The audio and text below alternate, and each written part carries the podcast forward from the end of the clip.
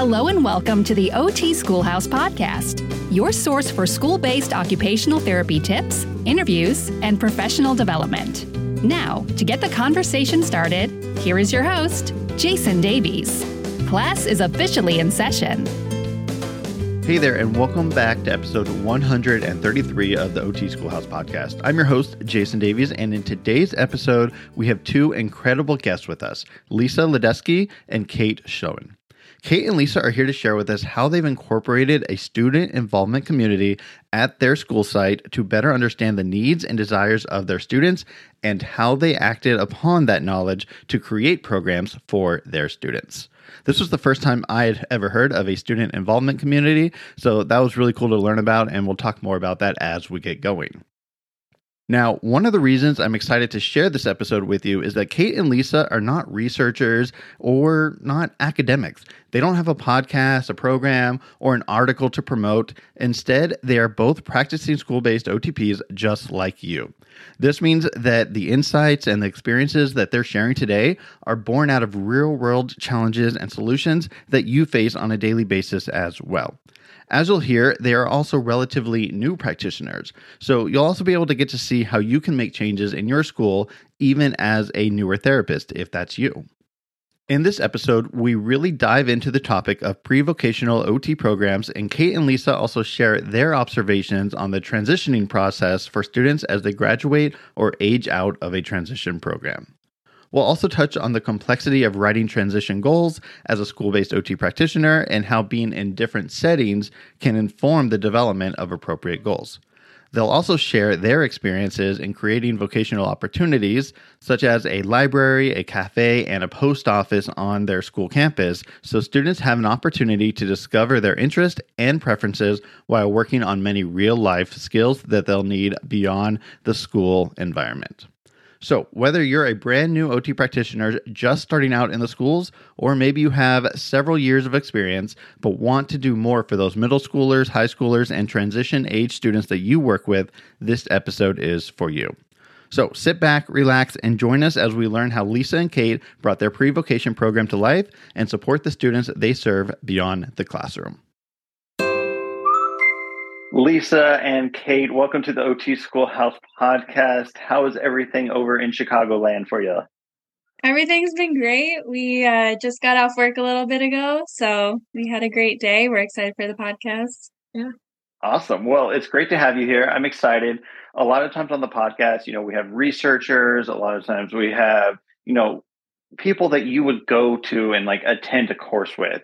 Uh, but today we have Kate, we have Lisa, we have you all here to share with us what it's like in a nonprofit uh, nonprofit school, and you're going to share a little bit about that in just a moment. But first, Lisa, I just want to give you an opportunity to share just kind of how you found yourself into this school-based OT world that is a nonprofit facility. Yeah, so I've been an OT now for about two and a half years. I graduated from UIC, the University of Illinois at Chicago, um, and I kind of followed in my cousin's footsteps. She was an OT, and I always wanted to do something in the healthcare realm and loved that OT was so holistic. And at the time I found out about OT, I was working in ABA, so I was working with children on the spectrum. And I loved that with OT, I could continue working with that population and have an even bigger impact. Awesome. And so, did you have any role before you came to this setting, or was this kind of your first first job out of school? This has been my first job out of school. I graduated right um, during the height of the pandemic, so things got a little delayed because of that. But I knew I wanted to be in a school setting, so this just worked out that this was my first job. Awesome. Great. Well, thanks for sharing. And Kate, what about you? How did you land here in this uh, program? So, I guess when I first learned about occupational therapy, I was in high school, and one of my cousins had a traumatic brain injury. So I would visit him a lot in the hospital with my family. And then when he got discharged back at home, so I got to see a lot of his recovery.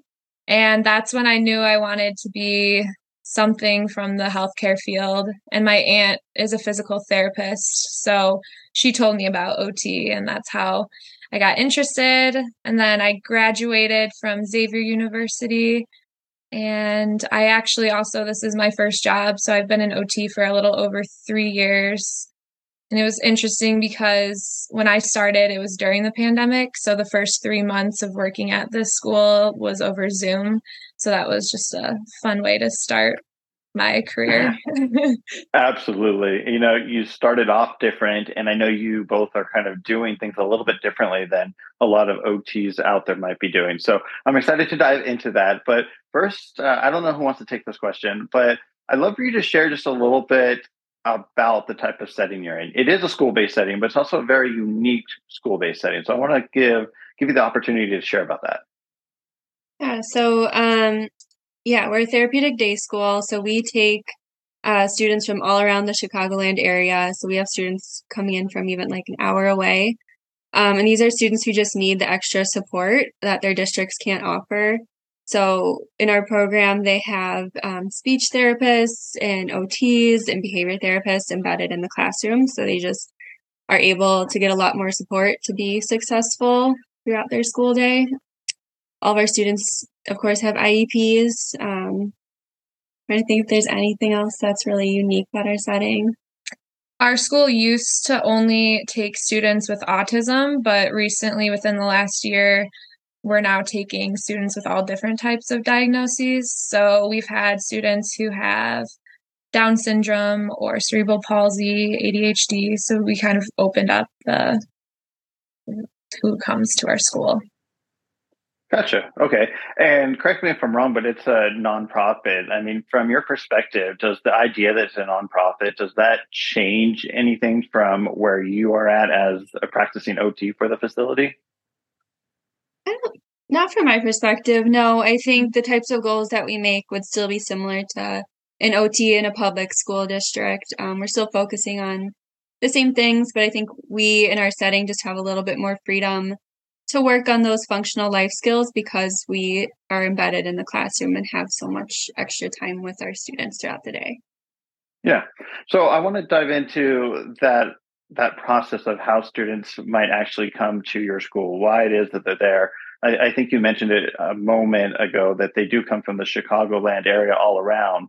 But do you find that there is a very specific reason that they might come to your program as opposed to um, either a another program or just to be served within their own district i think um, from what i've seen of students coming in a lot of them need sensory or they have sensory needs that aren't able to be provided at the current school they're at so we have sensory gyms here and like lisa said we're able to be in the classrooms more and we really train our staff on what to do um, I also think behavior concerns have been a huge reason why students come to our school.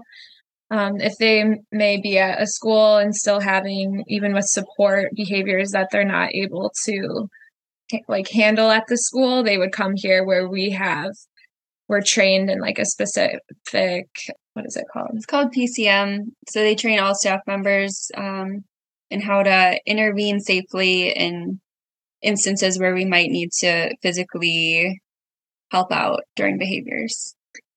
And our classrooms are also smaller. Most of our classes have only eight students. So I think if a student needs more support in in that area, we're able to provide that here. Perfect. Yeah, and you know that's kind of where I was going with the next question was just to kind of ask you to describe what the school looks like. A lot of times when we think of a school where students leave their home district and go to a school, there could be different concepts of what that looks like. It could be like all special education, it could be all related to behavior. So I'd love just to hear a little bit about what your school looks like. You can talk about everything from class sizes to dynamics to physical, what it looks like.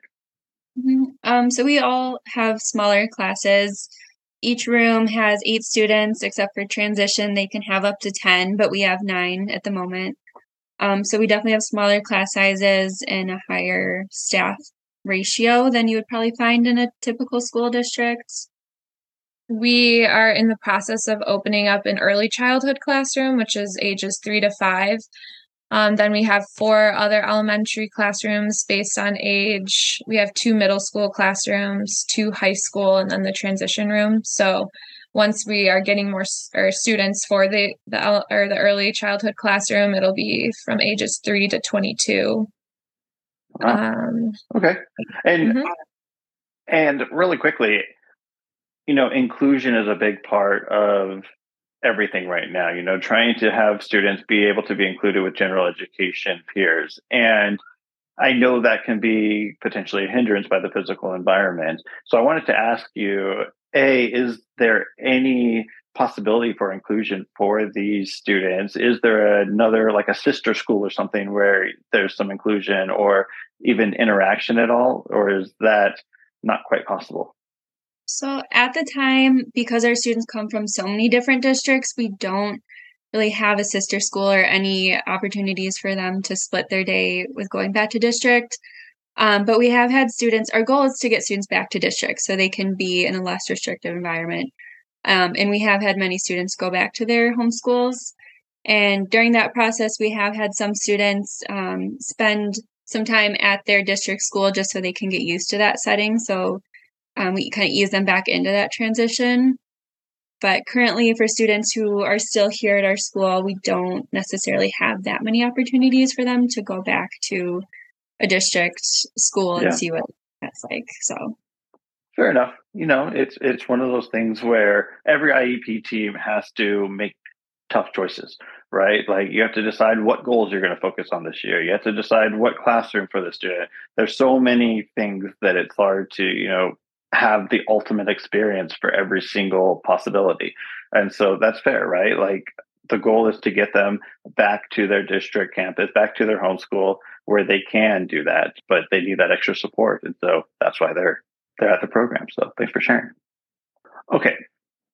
Now, we talked a little bit about the macro of the school, class sizes and whatnot. You also mentioned that like the related service providers use speech are just kind of like ingrained into the programs, it kind of sounds like. And we'll get into that in just a moment. But from the OT standpoint, what does the OT department look like? And uh, I know this might make a few OTs out there listening jealous. So uh, share with us caseloads or whatnot.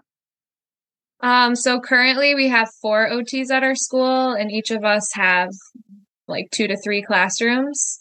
So currently my I have a middle school and the two high school classrooms. So my caseload is 20, but I think it could be up to 25 with the class sizes. And then you also I, yeah, I have middle school in transition. So um right now I have about 17, but could have up to 18. Gotcha. Yeah. So fairly relatively small caseloads. Yeah, they're definitely small caseloads. We also run group like multiple groups in our classrooms too. Uh, so right now the whole school has been doing cooking groups and the OTs have been leading those along with the speech paths.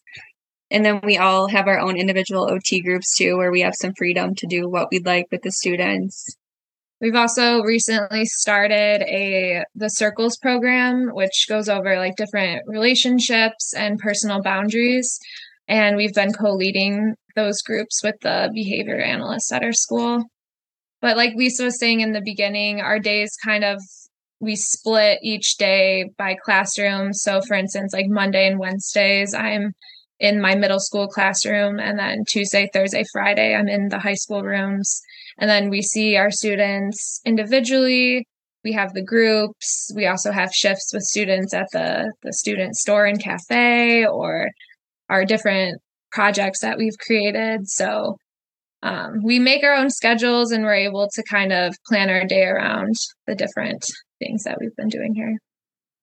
That's awesome. So let's kind of dive into some of those programs then. And I first want to start by it sounds like both of you have been there, you know, two and a half, three years, kind of relative, uh, same amount of time.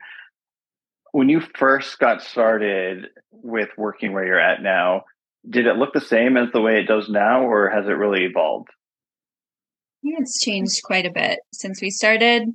But again, also we started during the pandemic, so students sure. at the time weren't able to socialize with students from other classrooms and at the time they weren't eating in the cafeteria. So things have really opened up quite a bit. And we also started um, working on student projects in our committee once things opened up and once we were able to. So now we have a lot of opportunities for the students to interact with each other. So I'm sure we'll touch on it, but we started yeah. post office, library stand, um, We've done a walk club. So we've done a lot to get the students interacting and moving throughout the school. Yeah, and it sounds like you kind of really were excited once COVID ended because you did have that opportunity to start doing groups and whatnot. So um, mm-hmm. let's let's talk about that because I know that is that's really what we wanted to dive into today is talking about these groups that you've started, these different interactions that you've been able to pull together to work not just on school skills but also post secondary type of skills and whatnot. And so let's start from the beginning. Like, how did that start to develop? Because I don't think those were in place when you first got there, right? No. Um I think I don't really know. I had an idea one day that we we had different projects we wanted to do and we were trying to think of how we can make it happen. So Lisa and I decided to start a student involvement committee and we talked to the um, director of our school to get permission. We made a proposal why we wanted to do it and our goal and she accepted it. So then we had a meeting where we invited everyone at the school because one of our biggest hopes of the committee was to collaborate with teachers or teacher assistants, RBTs, behavior, anyone to help mm-hmm. make these events and projects happen for students. So that's kind of how we got it started. And then as a group, we would collaborate and come up with different events or projects um, that we wanted to make happen and meet as smaller groups to come up with exactly what we wanted to do and then sign up for the different tasks that needed to be done. Gotcha. And I mean, the name itself begs the question student involvement committee. So I'm assuming that means that the students are really involved in this. Like, it's not just the OT saying, hey, I'm going to do a post office this week. It sounds like the students are really involved. Is that true? Mm-hmm. Yeah. So I think that's what was so great about it is we had staff and students help out with everything. Um, so some of the events we've done, um, like we did holiday caroling, so we had the students help pick out which songs we should sing, and they'd play instruments and sing songs each week just to practice um, for that event. And even just like we did a Valentine's exchange, so we've had students they decorated little boxes and made Valentines for each other and exchanged them. So the students have been quite involved with all the projects that we have started here.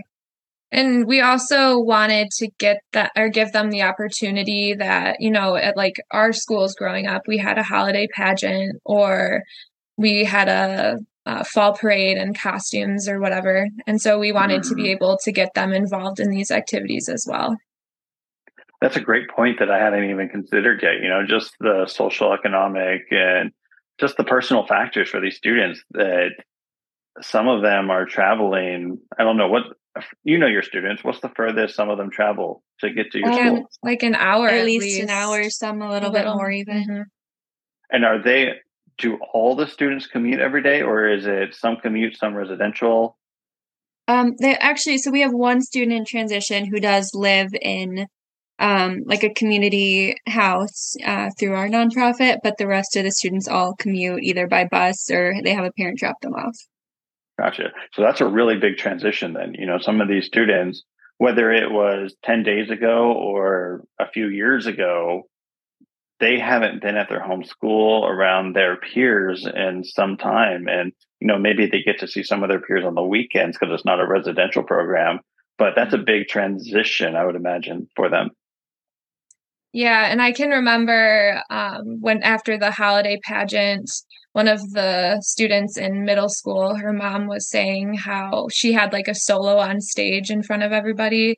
And she was just saying how special it was to be able to see her like be part of a pageant since she's never had that opportunity at a school before.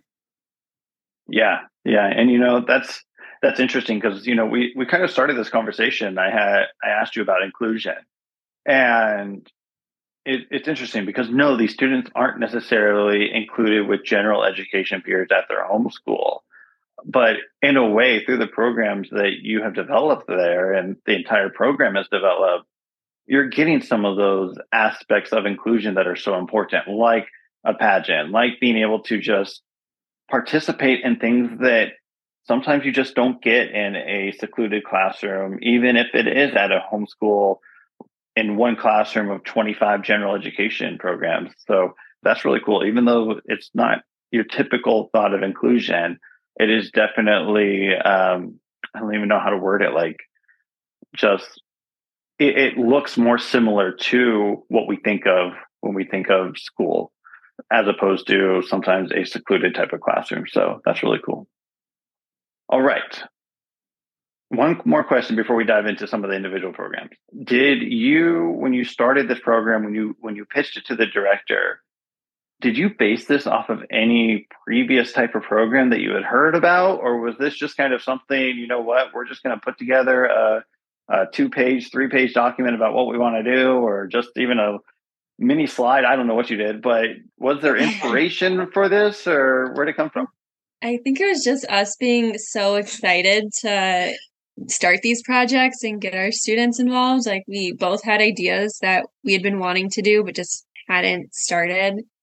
So I think once we got the chance, we just kept going and we just kept thinking of new ideas. We had a Google document. We just kept adding ideas onto it. Um, so we definitely like took on a lot at first and then we kind of realized that we should just focus on like one or two things a month instead of doing three or four projects like we started off doing. that that's always a good idea to start slow. Um, yeah, that's something we definitely realized. so then let's walk through that, that first like you know first project. Like what a what did you decide to start with? Um so we started off strong. Um we started off with a library stand a post office and at the same time we planned an event which was our fall fest.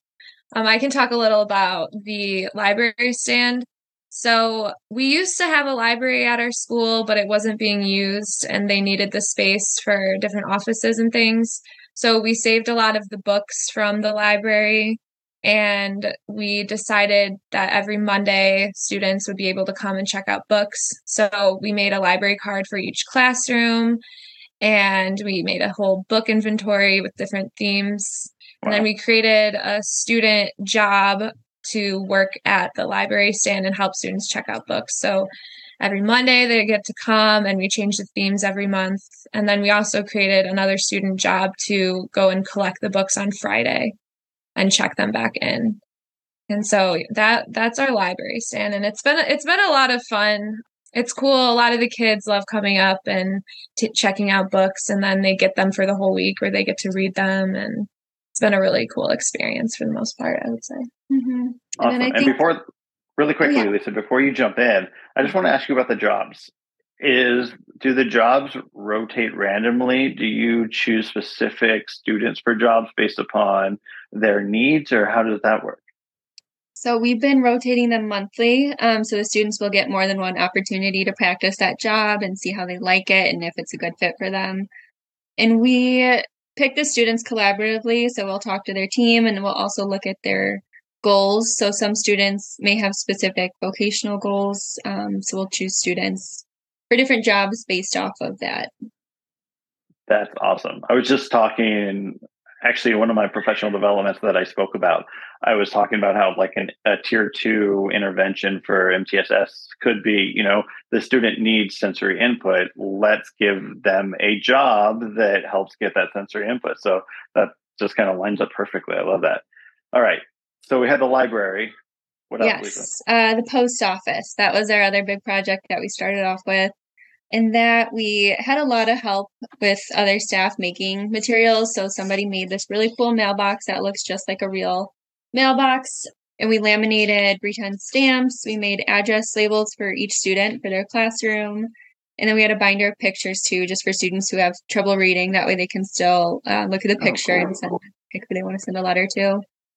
And then we had different letter templates too. So we had letter templates for writers. And then we had some with PECs. So then the students could either use a dot marker or Velcro on the PEC onto the template that they wanted to send to a peer to a staff member. And again, for the student jobs, we have a student deliver mail every Friday. So they'll check the mailbox and sort the letters. We have all the classrooms color coded, so they'll sort them by color and then deliver them around the building. Wow, that's really well thought of. Like you thought of students who can read, you thought of students who can't read, students who can write, students who can't write, students who need support with some of the physical skills and some that don't. That's really awesome. And I, I'm just like keep going back to this idea of you pitching this to your director. like I, it's one thing I feel like to pitch something that's highly specific to academics, especially in a school, right? Like I'm going to pitch to my director or my principal a handwriting program, a math program. You know, SEL is big right now, social emotional learning. So I'm going to pitch them that type of program. But what you're pitching is definitely not like super specific to academics. A library, yes, a post office, not quite as much. So it sounds like your director's awesome. She was probably full on board with everything. But I just want to ask, you know, for the people listening that might need to or be interested in pitching something like this, like how did you kind of sell that that this would be good for your students, even though maybe it's not quite related to reading, writing, math, SEL? Yes, I think we were very fortunate to have such a great director. Um, she has a therapeutic background, so she gets all the projects that we're doing and how important they are. But when we were pitching the ideas, we also broke it down by some of the skills. So writing, um, socialization. We had a list of the different things that the projects would target, um, and really tried to highlight those. Um, yeah, I, I mean. I, Oh, sorry. I also think that um, we wanted to create more pre vocational activities for our students, which we kind of didn't have, especially since the pandemic. So, especially from like an OT background, we were able to say with the library, stay in the post office, we're able to create a lot of these job opportunities for our students that also align with a lot of their OT goals. Yeah, that's great. And, you know, when I ask a question like that, you know, you can almost see the gears turning. I know everyone listening can't see it, but I can I can see you both. And sometimes, not just with YouTube, but with other people, when I ask a tough question like that, you know, you really see the gears grind and you try to come up with like a really fascinating answer. But sometimes it really is that simple, right? That these skills that we're working on through a post office support academic skills, or these skills that we're working on support secondary, post secondary transition, pre vocational skills and i'm just kind of this isn't a question i'm just totally talking to everybody that you know like sometimes it's that simple. And if we can just relay that to our department head to whoever it is that we have to relay it to a principal whatever it might be um, if we can articulate that well it, it, it can be that simple. It isn't always but it can be. So that's really cool. Thanks for sharing that. All right uh, you started i think you said you started with three programs and we've gone over library and we went over I just blinked. Post the office. Post office. Yes. Yeah. Was there one more? Um, yes, this was an event that we did. Um, it was our first one called Fall Fest, and we we have a gym and we had five different stations. It was like yoga, sensory bins, a craft, making a trail mix, uh, pumpkin painting, and we just had opportunities for classes to come they each had a time during the day for like 20 minutes to come and go through all of the different stations and just have mm-hmm. a fun fall party that kind of what we were saying earlier some classrooms depending on the teacher would have like a fall party. And i remember growing up in school that was something i really like classroom parties for different holidays or things. So it was cool to be able to give our whole school that experience.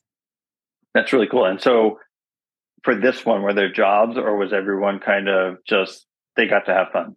No they just got to have fun. We had staff volunteer to like work the different stations and the students just had fun. Mm-hmm.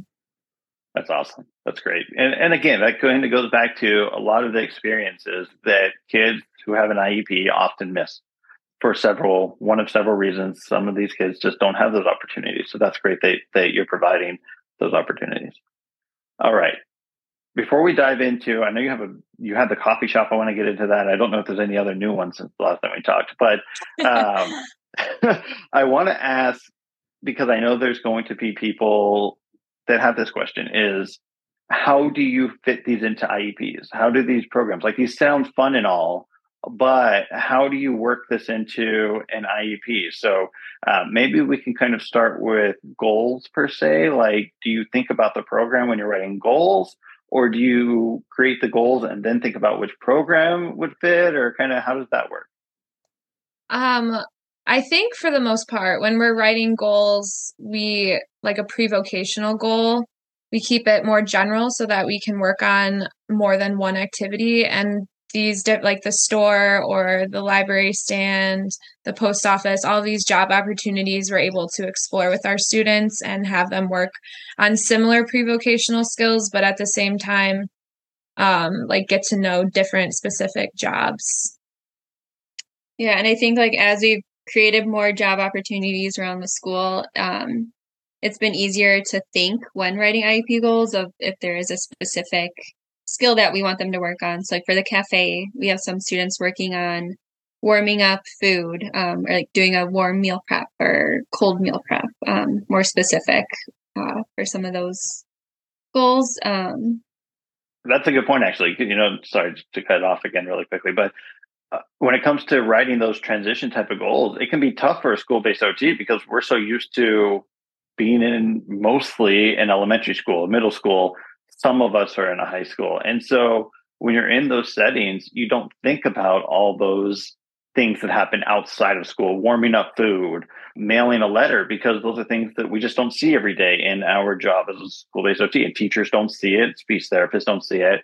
But once you've created some of these programs and settings, every day you are doing a task analysis of what would happen in that kitchen, what would happen in that coffee shop, that library, and so forth. And so, like you said, it starts to get a little bit easier over time because you're in that environment. And so you start to think of, oh, a goal could apply to this somehow. So that's really, I don't know. Again, just a, just an idea out there. Like once you're once you're in it, right, you start to know it better, and you start to be able to develop goals around it better. Mm, and I think too, um, obviously, we focus our sessions on their IEP goals, but for some students too, there's some chunks of time throughout the day where we are not seeing students. So I have a couple middle schoolers who really like doing all the functional skills. So I'll take them, them to the cafe so they can start learning some of those skills earlier. So it's just taking a little bit of extra time too, just to supplement our OT minutes. Perfect. And that's a perfect segue to this OT minutes, right? So on your IEPs, what does that look like? Is it one time a week, 30 minutes, or is it kind of as needed? Is it consult? What is it, what do the IEPs look like? I range from around like 15 to 45 minutes per week individually. And all of the students in my classrooms receive OT.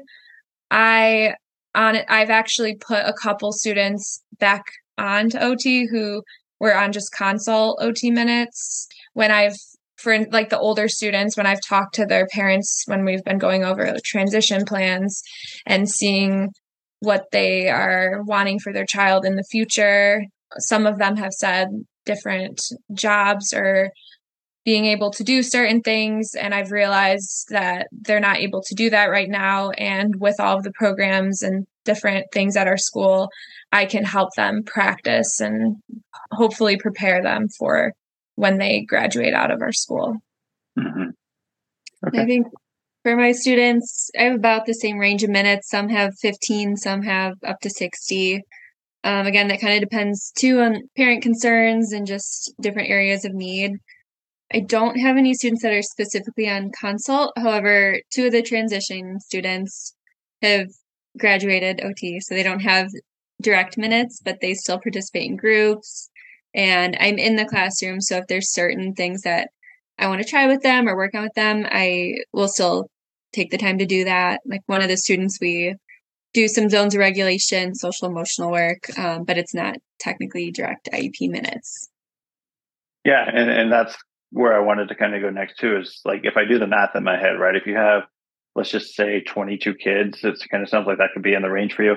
You figure 30 minutes times once a week. I think Lisa or Kate, one of you said, you know, 15 to 45 minutes per kid per week. So 30 minutes per week, that's 11 hours of treatment time per week.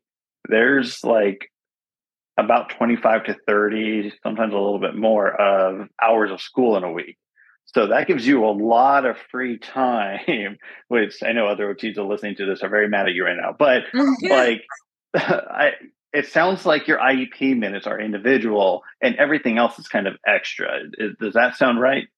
Yeah. Mm-hmm. Yeah. Yeah. Our students get a lot of extra minutes just we're there, you know, usually during lunch. So we'll help out with students who have utensil goals if we're there. Like we're always just trying to find those opportunities to help them throughout the school day and and our group minutes don't count towards their individual minutes so we're also doing groups which takes up time and it's been cool because with the extra time we have throughout the day we're able to train staff on we have like our teacher assistants run our ot goals. My classrooms do it like twice a week when i'm not in the room so i'm mm. able to like coach them in person or students with like certain sensory needs might need more sensory breaks and it takes time you know to train all the different staff that work with those students. So um, during my free time i'll do that as well gotcha. Just fascinated. I, I this is like i'm just thinking in my mind that it would be awesome if it may not be possible but it would be awesome if more schools use their occupational therapy practitioners similar to this, where the OT is in the classroom every single day for a large part of the day. And being able to help those teacher assistants and the teachers to better understand the task analysis breakdown for a student and and building up those skills so that we can build up the task analysis basically. So yeah that's just really cool.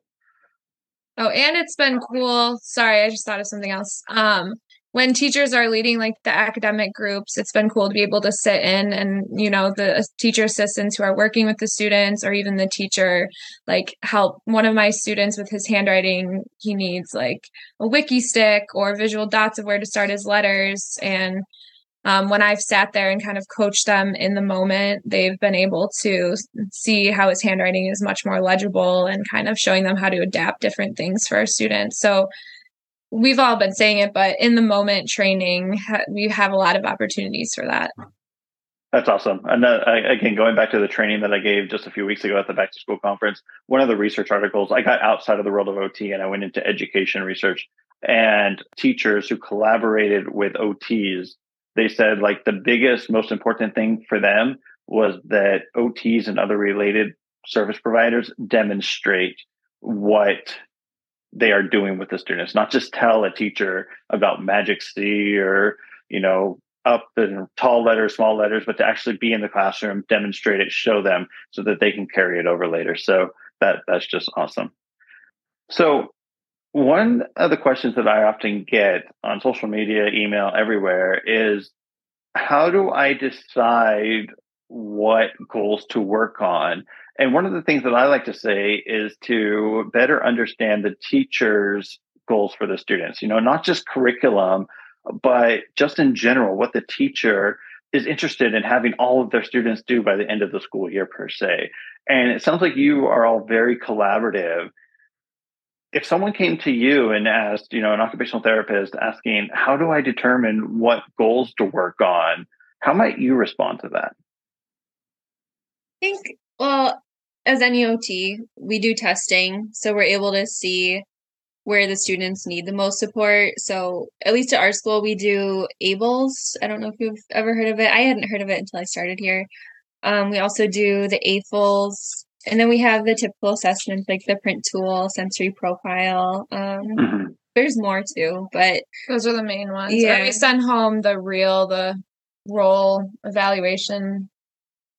I have the I can't. I don't know. I, I, never. I never remember the actual name, but yeah. I know what you're talking about. Yeah. I only ever remember the acronyms, but I think we look at those um, assessments, and we that helps us see like the student may need more support with writing or um, with cutting. It breaks it down by numbers, letters, so that helps us kind of see what we need to focus on um, with the handwriting aspect and fine motor but I think especially for our age groups, the real assessment has been really helpful because we send that home to parents and they are able to fill out if a, their student needs help with their hygiene skills, like which specific skills they need the most help with, or with other like um, chore household or mm-hmm. household chores, meal prep activities.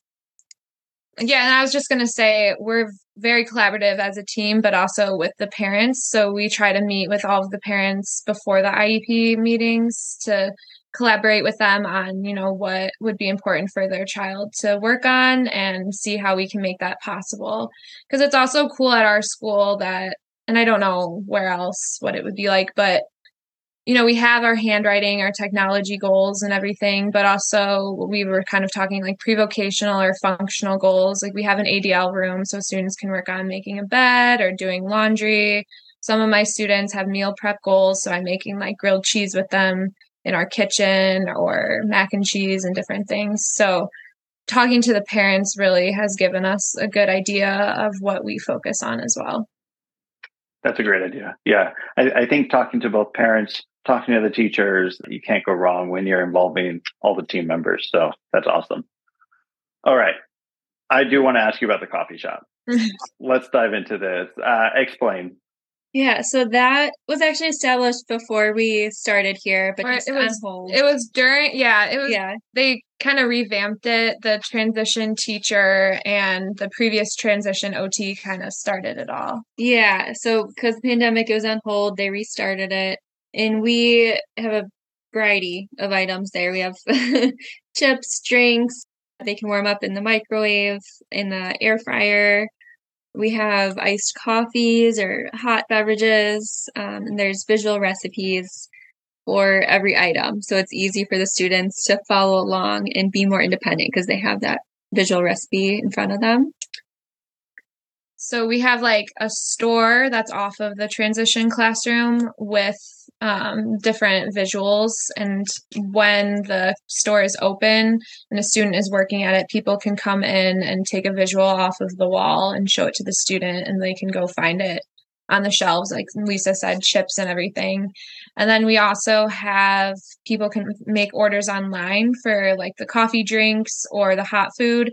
So if during their shift um, someone wanted warmed chicken nuggets and an iced coffee, we would go to the kitchen and the student would make it and then deliver it to wherever they are in a classroom or an office. Wow. That's really cool. Like it, it just has me thinking about so much. For instance, IDEA states that, you know, kids with an IEP at 16 have to have a transition plan, but best practices evidence are coming out basically saying to start sooner than that. And some states have moved it up to 14. Uh, but some evidence says start even earlier than that. And so I want to ask, like, when do you actually start? Is there a certain age level you would say, or grade level, where you're starting to provide these students with that opportunity to have a job to do these things? I mean, a lot of these may sound like they're for older students, but I want to ask, like, does it go down for some of the younger students too? Yeah, it does. So the cafe originally was just for the transition students, but we have opened it up so that some of the high school and middle school students come in. We've opened it up to elementary too. There's been a couple students who have helped out um, with those jobs. Um, but that's something we've really been trying to focus on is getting those younger students involved so that they are better prepared by the time they get to transition and so that they'll have more opportunities and skills by that age. Gotcha. Very cool. And now you were talking about transition, so I kind of want to dive there. We've been kind of going all over the gamut, but focusing specifically on transition age, 18 to 22. Is that correct for you as well? Okay, mm-hmm. just want to double check. How would you say? I know we kind of talked about you know how you determine goals, right? Talking to the parents, talking to the teacher a little bit, but is there a lot of that also talking to the student as well when you're coming up with with goals for them? Yeah, um, I think student interest and looking at their strengths and what they um, would like to do, that definitely plays a role with many of the students. So it's definitely something that we consider. There's some students who really love the cafe and they get so excited for every time it's their shift, their turn to work. So I'm really just trying to support those students who are enthusiastic about it and like to do it. Um, we also this kind of like jumping ahead, we haven't done this yet, but something we've really been trying to focus on is providing opportunities for our students to experience different vocational opportunities, to discover what they're interested in. Because a lot of, I mean, our students' abilities are on this huge range at our school, and mm-hmm. some of our students uh, are verbal, some use a communication device. It's kind of hard sometimes to see what they like or whatnot. And I know there's different in the transition plan, there's different tests or whatever that show the student chooses different things and it shows like what they are interested yeah. in. But I think actually experiencing different jobs would be more beneficial. And, you know, even us growing up, I keep talking about me growing up, but like I didn't know what OT was and I didn't know that I would yeah. love OT until I observed and started school. So we've talked about creating vocational opportunity. So we want to have a vocational room where we have different jobs that would be realistic for our students where we could do in a contrived setting with them to help them kind of get experience with all of different employment opportunities and kind of see if they have a specific interest because i mean even doing what we have right now one of my students really does not like working at the cafe so i stopped signing him on for shifts but he loves the library stand so um, it's cool to see him explore his opportunities and express what he's interested in. Yeah, just digesting that a little bit because it's interesting. If you would have started, so the cafe was originally in place, it got revamped a little bit, but that was mm-hmm. originally in place. And just thinking about this one student, right? Like he, he would almost be forced to continue to go to the cafe because that's the one program we have but because there's other options, he's finding something that he actually prefers more. And uh, you're right. Like we, people tend to go into jobs that they're familiar with because their parents, their friends, family friends work in those jobs or whatever. And very few people know about OT. Um, but you know that that ability to experience that that you're giving them that that's definitely meaningful. Um, people can say they want to be a baseball player, they want to be a basketball player all day long but they have no idea what it actually means to be one of those positions or any other position until they've had a little bit of experience uh, to be in it. So that's really cool that that you want to open that up for them. Now, unfortunately, all kids have to graduate or circuit kid out or move on because they're 22. And so I want, just want to ask you all, because you've experienced this a little bit, what happens at that point with your students? What do you see happening? What is or maybe what isn't happening at students that are transitioning out of the transition program? I think it's very dependent on the student and their family. So we have some parents who just want their um, children to live back at home with them and they're not interested in a day program. We have other people who really want their children in day programs. And we also have some who are looking more towards a residential placement for them to live at full time.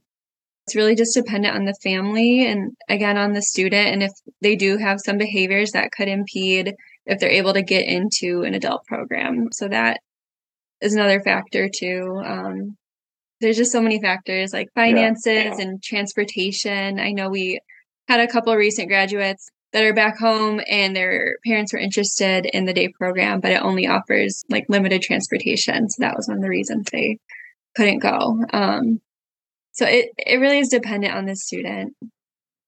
Gotcha. And, you know, it, it could be a really tough transition for kids, you know, and the families when they're moving on from a program that they've been in for likely years. I mean, they've been in a some sort of school since, you know, kindergarten. So at this point when they're 22 or maybe they are getting a they're graduating at 18 and moving on what is that like for the parents? And do the parents understand even what exists out there or who, what what resources available to help them move their child or help the child to move on to that next step I would say the teachers a lot of the times are the ones that are, you know, telling them about Illinois. I don't know how this is everywhere. But the PUNS list, they will tell parents about getting their students, which is just like helpful resources. Yeah, there's different programs that I think are state specific. Illinois has a specific program that can help, um, I believe, 16 or older students who are 16 or older get job opportunities and supported work placements. But again, a lot of it comes down to the teacher sharing these resources uh, with the parents and a lot of times at IEP meetings too, that's something that they'll touch on with parents. Yeah, it's definitely something that I think you just kind of it may not be your job to learn about, but when you go through enough IEPs, you start to learn about all these different resources that are available and and sharing that. And I know there are a lot of resources out there for um, for people with disabilities and their families. And it's not a, it's not necessarily our role. It's very helpful when we are able to help in that in that role. But as a school-based occupational therapy practitioner, it's not always our specific role to understand. And a lot of times, like you said, the teacher is uh, a really good resource for that. And we don't have to know all the answers, but if we have a general direction to point them in, like you know about the Illinois program or whatever it might be, that could be sometimes just enough help that the parent needs to go find it online. So thanks for sharing. Mm-hmm. All right. Well, I think that is going to kind of bring us to our wrap up today. We talked a lot this afternoon, I think it is, about just in general. I know we wanted to really dive into transition, and I don't think we got into it nearly as much as maybe we initially planned, but I'm glad that we went the way that we did because this is a very unique program that you are both a part of within this uh, nonprofit school. And it just shows like, I know this isn't realistic for every school based OT out there and I think you know that as well. But it just shows that there's a wide variety of what school based occupational therapy can look like. And it may look like what you, Kate, and Lisa have, or it may look like, you know, what everyone that, or some people that are listening right now, where they're inundated with a caseload of 50 and they're just trying to get their IEP mandated minutes in as opposed to only having 11 hours of IEP mandated minutes and doing a lot of other stuff. But yeah, I just want to thank you both for coming on so much. Really appreciate it and sharing a little bit about your current situation and experience. So thank you for being here. Thank you for having yeah, us. Thank you so much. This has been great. Yeah, and one more thing before I let you go, where can anyone who's interested in learning more about some of the programs you developed, where can they go? Um, so we recently started a blog. It's project-ot.com. And on here, we just have some uh, resources that we used to create some of our projects, like the post office or library, um, and some pictures of the materials that we have to hopefully inspire other people to do similar projects. That's awesome. Well, thank you, Lisa. Thank you, Kate, so much. Really appreciate having you on. And we'll definitely have to keep in touch over at projectot.com. Thanks again. Thank you. Thank you.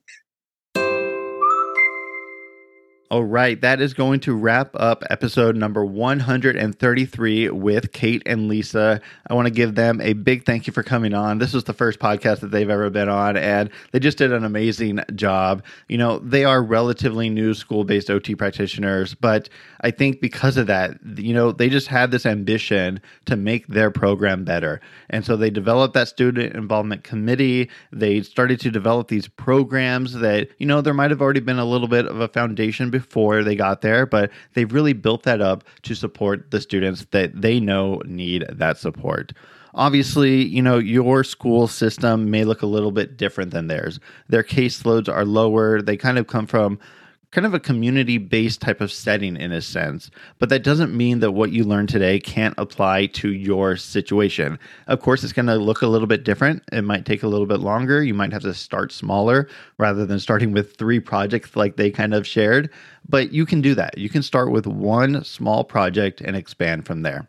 If you'd like some additional help with maybe starting that program, check out their website, Project ot.com. That's project-ot.com. They just started a blog. Nothing is paid over there. They just have a free resource to share with you how to get started with creating a program for your students. All right. So I will see you next time in episode 134 of the OT Schoolhouse podcast. Until then, I hope you're having a great start to your school year. And yeah, we'll see you next time. Take care. Bye. Thank you for listening to the OT Schoolhouse podcast. For more ways to help you and your students succeed right now, head on over to otschoolhouse.com. Until next time, class is dismissed.